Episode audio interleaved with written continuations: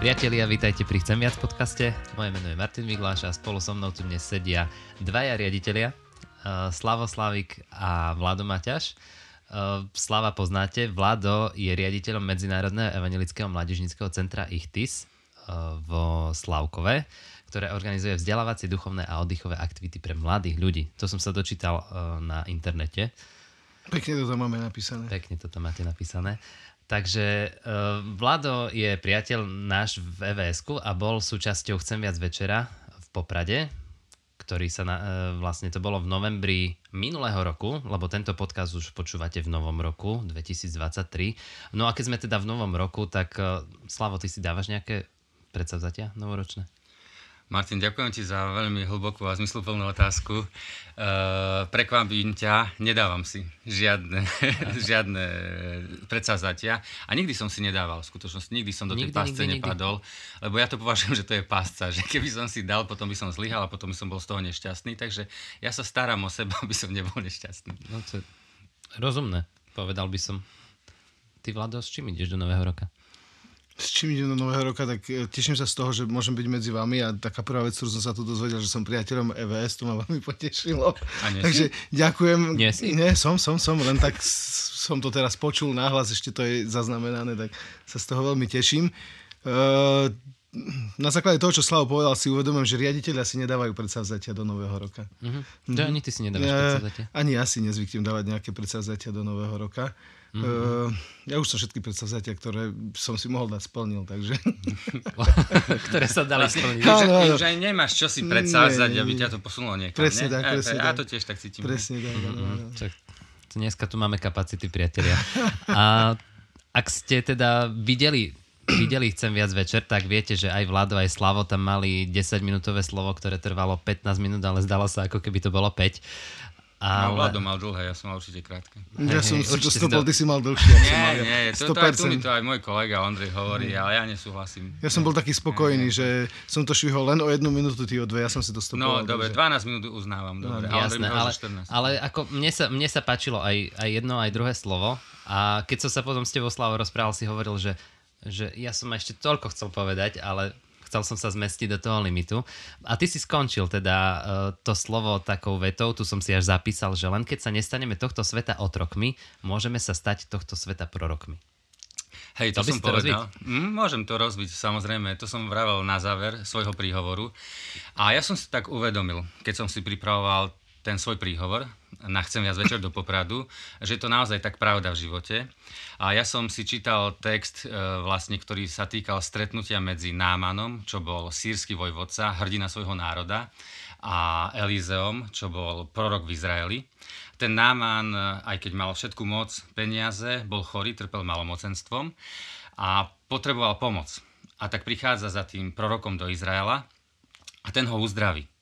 A ten Náman, samozrejme, tie okolnosti uzdravenia, o tom môžeme sa rozprávať neskôr, ako sa to stalo.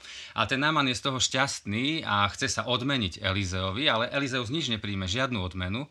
A vlastne tým ukazuje tomu Námanovi, že Náman možno doteraz si bol uh, zvyknutý, že všetko si kúpíš, e, že svojou mocou získaš, ale tohto Boha si nekúpiš. Ten Boh nepotrebuje žiadne tvoje peniaze, žiaden tvoj vplyv. A to bolo také pekné. A ten Náman odchádza domov. No a teraz prichádza taká smutná časť príbehu, čo som bol ja strašne smutný, keď som si čítal ten príbeh. Ten Elizeus mal e, sluhu, ten sa volal Gecházy. A ten Gecházy, keď sa dopočul, že Elizeus neprijal žiadnu odmenu za to, tak mu to prišlo, že čo? A tak sa rozbehol za tým námanom a si niečo vypýtal z toho bohatstva a akože nie pre seba. A ja som, keď som si to čítal, tak som si uvedomil, že fú, že aká škoda, že ten Gecházy, ktorý žil pri Elizeovi, že veď niečo z tej krásy, z toho, od toho Elizea sa mohol naučiť, niečo krásne vziať do svojho života, že som si tak povedal, že možno mohol byť prorokom, možno nie takým, že Boh ustanovuje, kto je prorok, kto je taký veľký, ale že aspoň takým malým pre svoje okolie, že niečo z tej krásy od toho Elizea e, zobrať do svojho života a ukázať ľuďom okolo seba, ale rozbohol sa za bohatstvom a to som si tak potom uvedomil, že fú, že to sa môže stať každému jednému z nás. Že, že síce hovoríme pekné veci, vyznávame, že veríme v Boha, ale že že keď sa nám stane, že sa rozbehneme za bohatstvom tohto sveta, za mocou tohto sveta, napríklad ten Elizeus, vôbec sa mu neroztriasli kolena pred tým námanom, hej?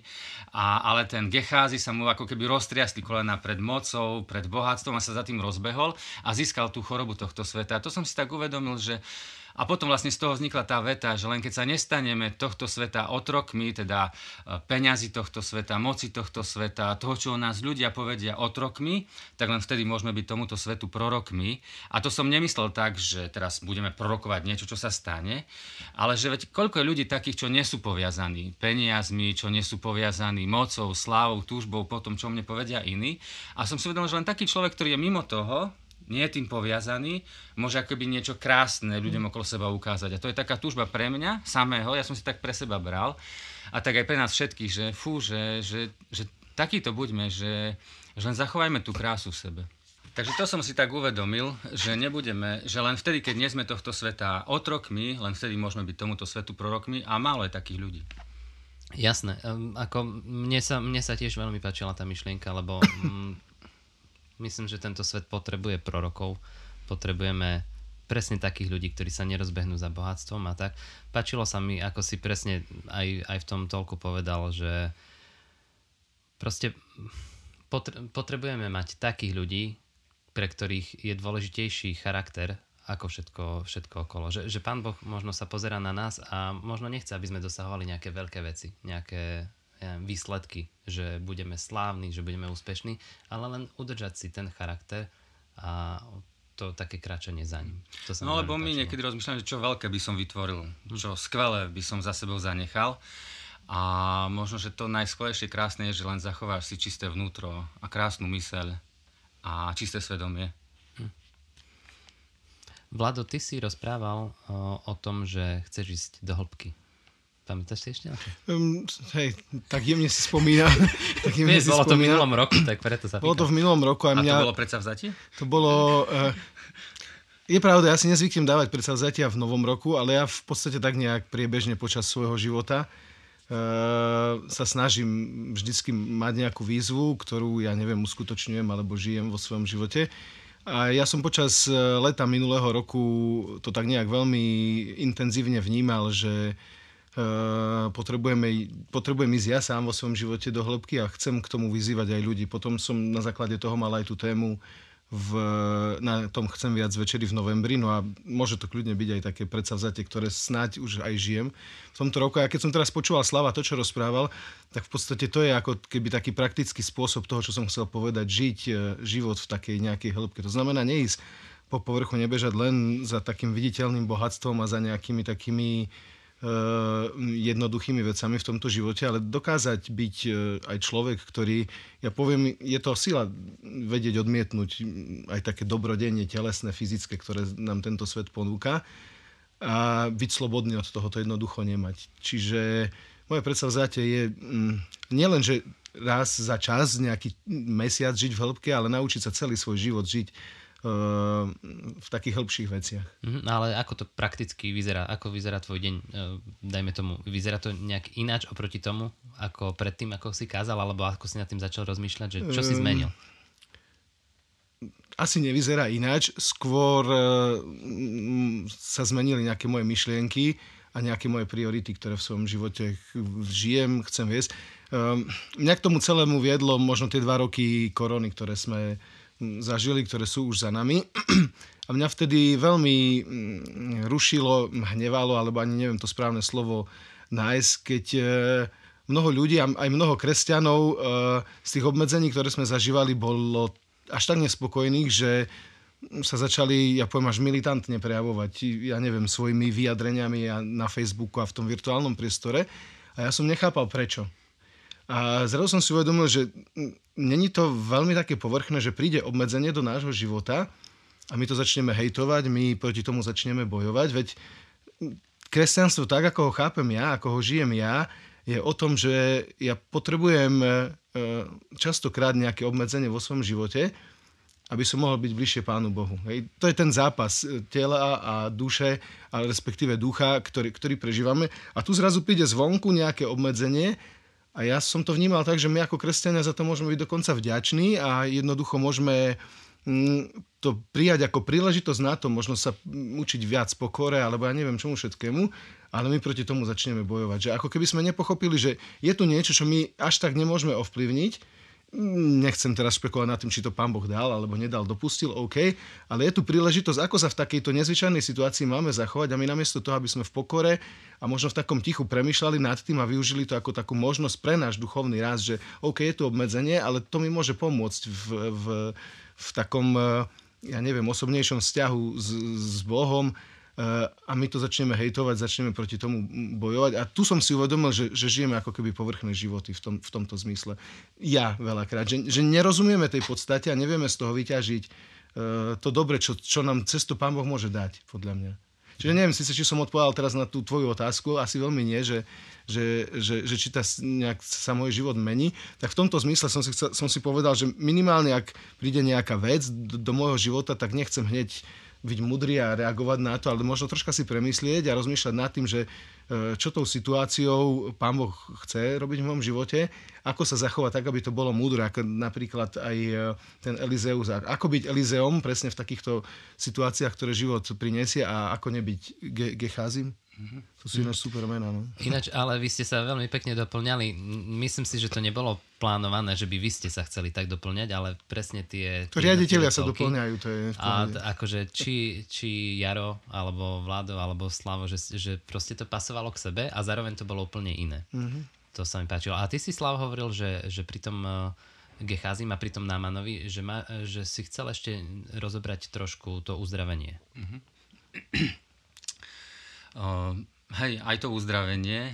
A ja som si hlavne uvedomil tiež to, že keď som si čítal ten príbeh o, o tom Námanovi, o tom stretnutí medzi Námanom a Elizeom, tam je napísané hneď na začiatku, že Náman je akoby ten vojvodca sírskej armády, je to hrdina svojho ľudu, ľudu, lebo cez neho vlastne ten ľud získal nejaké veľké víťazstva. Mm. A, a potom je tam písané, ale trpel malomocenstvom. A ja som si tak uvedomil vtedy, že každý z nás má nejaké ale vo svojom živote. Že že keď kde sa pozriem, tak v každej rodine, v každom živote je nejaké ale, niečo proste, čo je ťažké. Že a, a, a to som si uvedomil, že dnešná doba je skôr taká, že keby nám, nás pozýva, že to ale ako keby neukazuj, alebo záhľad to. Proste sociálne médiá, vlastne len ukáž pekný svoj život, ukáž, aký si skvelý, ale každý niečo má vo svojom živote nejaké, ale môže to byť niečo vo svojom živote sám, ako som zlyhal niekedy a potrebujem tomu čeliť alebo niečo v mojej rodine niekde nejaké vzťahy sú zlé a možno sa za to aj hambím a možno tiež to skrývam, ale potrebujem tomu čeliť. A ja som si tak uvedomil, že len keď to svoje ale ako keby neskrývame alebo ne, nezahmlievame, nezahľadzujeme, ale keď si povieme, že tomu svojmu ale musím čeliť, tak ako musel čeliť náman, že vlastne vtedy môže prísť to skutočné uzdravenie do môjho života, vtedy môže prísť skutočná náprava, vtedy vlastne, akoby, kým to skrývam, vlastne žijem plitký povrchný život a sa, sa bojím, že sa nám to mnohým stáva. Že vlastne skrývame to ťažké, žijeme plitké povrchné životy. Celá spoločnosť taká nás k tomu pozýva.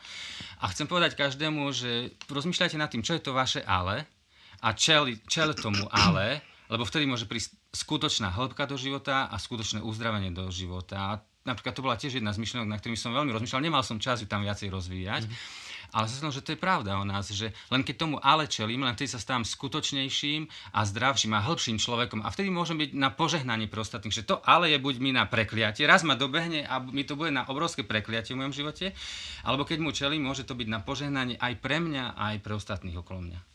Mm-hmm. To.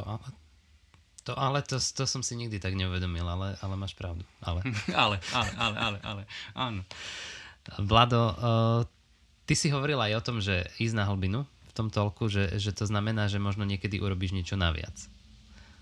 Že, že keď aj, aj pri rozhovore, že sa spýtaš o jednu otázku naviac, alebo, alebo že niekomu máš niečo pomôcť, urobíš niečo naviac. Zažil si teraz v poslednej dobe, alebo, alebo v... niečo um, také? Um, zažil. Ja som v podstate sám osobne vo svojom živote si tak nejak povedal, že e, tú takú hĺbku chcem žiť aj v tých vzťahoch, v ktorých žijem prirodzene bežne počas e, dňa v práci. Ako riaditeľ napríklad e, v tom mládežnickom centre žijem v nejakej komunite, kde tie vzťahy sú, že sme kamaráti, ale niekedy je to naozaj tak, že ja som riaditeľ a mám pod sebou zamestnancov a tu som si uvedomil, že tú hĺbku chcem ukazovať, dokazovať, žiť tým spôsobom, že, že budem dobrý riaditeľ, dobrý vedúci tých pracovníkov. A to ako vyzerá? E, pozývam ich na kávy. nie, nie. Ja práve to je to, že nájsť taký... Um, žiť taký ten správny spôsob fungovania. To znamená, že e, byť citlivý na to, kedy byť riaditeľ, dajme tomu a povedať niečo, čo je sa nevždy počúva byť prísny, to samozrejme málo kedy. Zároveň vedieť pochváliť tých mojich pracovníkov a jednoducho byť, žiť v takom aj naozaj veľmi otvorenom vzťahu. Ja tam mám aj ľudí, o ktorých tak aj duchovne sa chcem starať a viesť a to je pre mňa také dôležité, že robiť to takým nenásilným spôsobom, ale veľmi aj takým otvoreným a priamým. To znamená, že keď sa mi niečo na nejakých veciach a vzťahoch nepáči, tak to otvorene povedať, ale nie v hneve, nie v nejakom takom prísnom niečom a súdení, ale skôr poďme spoločne hľadať, ako, ako to máme žiť lepšie. Hej. A samozrejme veľakrát sa stane, že ja spravím nejakú chybu, tak tá hĺbka spočíva aj v tom, že nemám strach prísť pre tých ľudí a hoď sa za to hambím, ale povedať im ma to mrzí, že túto vec som spravil, ja neviem, nejak som to nedomyslel, tak sa ospravedlňujem, ak sa vás to dotklo. Čiže to v princípe ani není vôbec nejaká ťažká vec, len taký normálny, nejaký prirodzený, jednoduchý život žiť. Čiže takto sa snažím, aby sa prejavovala tá hĺbka v tomto kon- konkrétnom, ja neviem, priestore, v tejto konkrétnej veci v mojom živote. Uh-huh. A ja som nad tým rozmýšľal, keď hovoríš, že byť dobrý líder, že čo to znamená? Som niekedy tak rozmýšľal nad tým, že presne, že máš tým ľudí, my sme mali tým, nám je ľahko spolu komunikovať, VVS. Ale keď máš väčší tým ľudí, máš 20-30 ľudí a teraz čo, máš byť milý, alebo máš byť prísny, čo to je? A ja som si uvedomil, že dobrý líder je spravodlivý. Mm-hmm.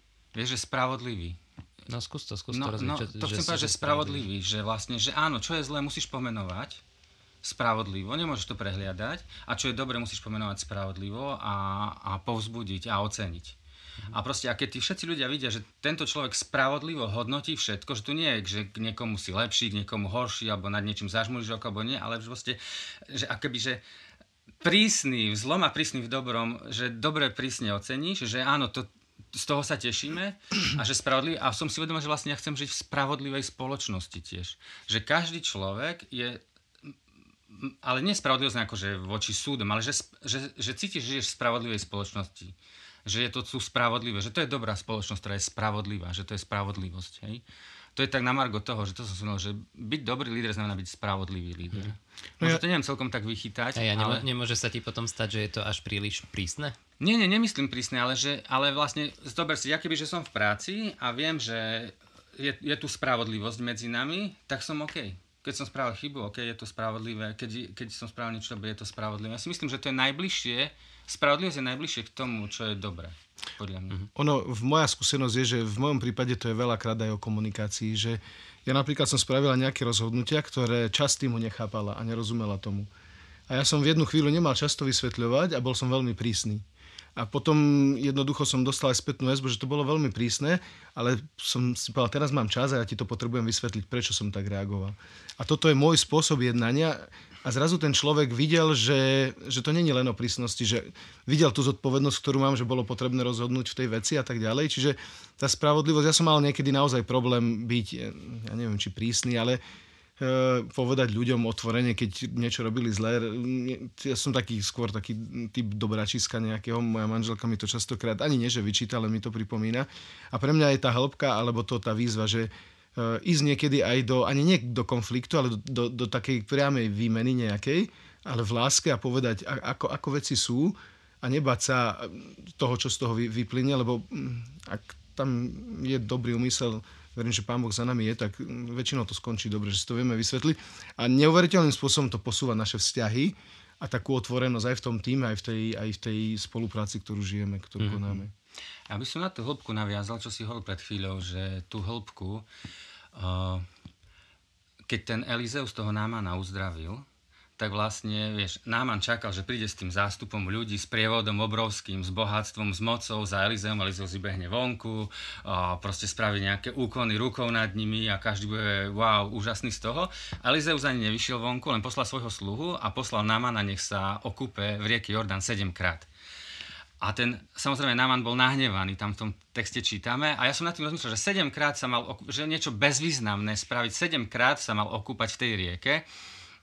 Že niečo, čo ti ani nedáva zmysel. Prečo som sa tu mal 7 krát ja okúpať tej rieky a teraz si viem predstať, on tam je, hej, ty, ten zástup, pozera na ňo, on raz sa, dajme tomu ponorí, druhýkrát ponorí, tretíkrát ponorí, štvrtý, vieš, a 7 krát zrazu sa vynorí a je tu zázrak. A ja som si tak uvedomil, že fú, že tiež často v živote, aj keď sa rozprávam o hĺbke, chcel by som hĺbku vo svojom živote, alebo chcel by som niečo pekné vo svojom živote a chcel by som, Bože, správ to. Ale čo keď to je častokrát tak, že keď tie drobné veci robíš, až vtedy sa stane ten zázrak. Hm. Vieš, že napríklad povieš si, že chcem krásne vzťahy vo svojej rodine. Bože, daj mi krásne vzťahy vo svojej rodine. A budem sa mali 30 rokov za krásne vzťahy vo svojej rodine. A čo tak 7 krát si sadnúť k svojmu synovi a sa s ním rozprávať. Alebo sa s ním hrať s legom. Hm. Alebo si s ním počúvať hudbu, ktorú má rád. Alebo chce mať dobrý vzťah v manželstve a či tak 7 krát vybrať umývačku riadu, hej? Alebo 7 krát, vieš čo, a zrazu zistíš, že, že vlastne a zázrak sa udeje a príde to uzdravanie, vieš, a my sme komunikátori Evanielia, tak poviem taký, že predstav si, že my sa modlíme o to, že chcem, Bože, vedieť, byť lepší komunikátor Evanielia a Boh by ti povedal, tak na 7 mesiacov sa zamestnaj ako čašník v krčme.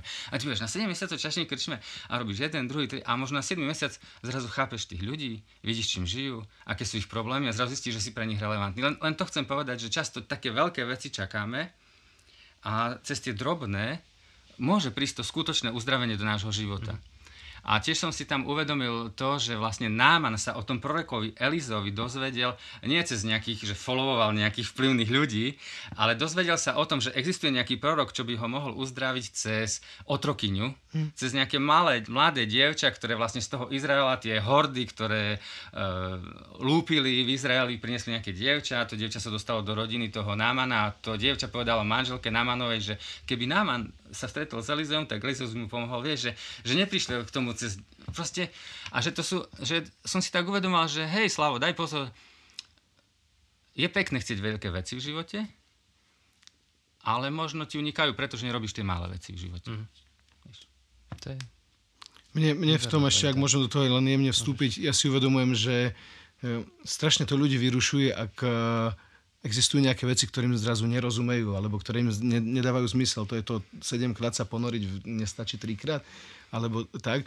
A mm, ja som taký, ja neviem, z čoho taký pokoj, alebo to je tá hĺbka získal, že uh, jednoducho nemusím vždy všetkému do úplnej dokonalosti rozumieť, ale presne tých, v tých, tých malých postupných uh, krokoch, keď idem v živote, ja len cítim, že to má nejaký zmysel. Neviem presne, čo je za tým, ale ono sa mi to postupne odkrýva aj v tých vzťahoch, v tom spoločenstve, ktoré, ktoré žijeme. Keď idem v tých postupných krokoch poslušnosti do tej hĺbky, tak zrazu si uvedomím, že ja som slobodný od mnohých vecí, nevyrušujem ma, že nevšetkému, rozumiem, že nie k všetkému sa viem vyjadriť a jednoducho na niektoré veci mám nejaký názor, tak poviem, keď nemám, tak som v pohode a to je taký život v hĺbke, no neviem. Mm. Hej, a tá hĺbka prichádza cez, cez poslušnosť, Už, určite, ako určite. A, a cez takú pokoru, nie? lebo vlastne mm. robíš, drobné veci robíš, keď, keď máš nejakú základnú pokoru v sebe. Mm. Lebo keď nemáš základnú pokoru v sebe, nebudeš robiť tie drobné veci, mm-hmm. budeš čakať na niečo veľkolepé, veľké, úžasné, že sa od teba udeje. A napríklad ten náman. Vlastne on sa dozvedel od tej slúžky, že je prorok v Izraeli a vtedy to bolo tak, že Sýria bola veľká mocná, Náman bol vojvodca sírskej armády a to znamenalo vtedy v ich ponímaní, že náš Boh je silný Boh. Ale izraelský boh, to je slabý boh, lebo Izrael je utláčaný, Izrael nemá armádu, Izrael nemá šancu. Náš boh je silný a toto je slabý boh. Hej? A zrazu ten Náman akoby ide od svojho mocného mm-hmm. boha k tomu akoby slabému bohu volať o pomoc, lebo má to ale mm-hmm. vo svojom živote. A ja som si tak uvedomil, že aj v dnešnej dobe možno takto je, že my si myslíme, že táto doba, sekularizmus dnes a všetko, že to je Boh tejto doby, že to je, to je mocný. Hej, kresťanstvo už je zabudnuté pre niektorých, hej, alebo že tam není žiadna moc, nič. Ale potom môže prísť nejaké ale do nášho života, ktoré nás prinúti zrazu ísť na miesta, kde by sme nikdy nešli, sa musíme pokoriť a hľadáme pomoc, lebo uctievali sme, dajme tomu, kariéru, uctievali sme peniaze, uctievali sme lásku, uctievali sme čokoľvek a zistíme, že ale na to naše ale nemá to odpoveď a ideš k skutočnému Bohu. Vlastne musíš sa pokoriť a prichádza skutočné uzdravenie. Takže tam to bolo tiež také, že zrazu, a ten náman potom, keď odtiaľ odchádza, odchádza naspäť do svojej ríše sírskej, ale zrazu už vieš, že skutočným Bohom nie je ten sírsky Boh, ale je ten, o ktorom si myslel, že je slabý a že už nemá čo povedať. Ten, ktorý je akoby porazený. A predsa ten porazený bol silný a vchádza s ním do tej jeho kultúry. A to bol pre mňa taký tiež silný obraz, keď som nad tým rozmýšľal, že aj my sme v takej kultúre, kde vládne akoby iný boh, ktorý sa zdá byť silný, ale my môžeme kráčať s tým skutočným, Hej, ktorého si nemôžeš kúpiť, ale je skutočný. Nie je to, nie je to obraz, keď teraz tak rozprávaš, mne, mne hneď z toho ide obraz na evanelium. Áno. Na to, že, že v podstate to, čo bolo slabé, si Boh vyvolil, aby zachránil. No, nás presne všetkých. tak, hej. Vlastne Ježiš neprišiel ako, ako veľký vojvodca, ale ako ten, ktorý za nás zomrel na mhm. kríži. No a mne zase tá hĺbka hovorí o tom, že nemusím sa vo svojom živote báť, byť slabý. Respektíve nepotrebujem tú svoju slabosť zakrývať. Ak v niečom nie som dobrý, tak OK, nie som. Presne nie sme všetci. Čiže to je, pre mňa je to veľmi oslobodzujúce a zároveň aj veľmi hlboké. A, a to, ako vlastne ten Náman bol uzdravený, vieš, Náman, vieš, keby ten Elizos povedal Námanovi, choď a poraz 100 chlapov, tak on povedal Náman, jasne idem, na to som tu. Toto je moja parketa. Chce niečo veľkolepé, tak áno, na to som tu. Hej, on povie, že chod do tej vody tam a tam sa ponor 7 krát, hej. A on si povie, že to môže každý hlupák spraviť. Hoci kto. A mne sa na tom práve to páči, hej, že to je to obrazné vyučovanie toho Elizea k že áno, že toho Boha si nekúpíš, na tohto Boha nespravíš dojem skutočného, na tohto svojho si, si, si bol zvyknutý, že áno, na tohto nie. Ale mne to dáva takú radosť, že vlastne to dokážem spraviť aj ja. Vieš, že, že v skutočnosti, že keď zredukujeme tie prístupy, všetky náboženstva a ideológie sveta, tak sú len v dvoch skupinách že buď ty to dokážeš a vlastne nejakým spôsobom spravíš dojem na Boha a on si poviem tak dobre, pretože ty si taký skvelý a úžasný a toto si dokážeš, tak ja sa nad tebou zľutujem. Mm. Ale jedine kresťanstvo hovorí presne to, že ty nemáš čo dať. Ty len môžeš čakať na to, že, že ja prídem a sa nad tebou zľutujem. Hej? Že akoby všetky náboženstva a ideológie hovoria, že, že ty sa vyškrab k Bohu ale jedine kresťanstvo hovorí, že Boh zostúpil dole, aby nás zachránil. A to sa mi na tom páči, že, a to, že tam je to, to evanelium, že, že nám on nakoniec chápe, že akoby ničím. Hm. Iba proste, že ten Boh zhliadne na neho a dá mu, dá mu milosť. Hm, skvelé. Ja si myslím, že toto je čas, kedy by sme mali tento podcast dokončiť. Takže priatelia, počúvali ste Chcem viac podcast s Vladom Maťašom, so Slavom Slavikom a s Martinom Iglašom. Ak máte nejaké otázky, komentáre, myšlienky, podnety pre nás, určite nám dajte vedieť, napíšte nám, alebo proste vás nejaká myšlienka oslovila, chcete to ďalej rozvíjať, dajte nám o tom vedieť. Počujeme, vidíme sa pri ďalších podcastoch. Ahojte. Ahojte. Ahojte.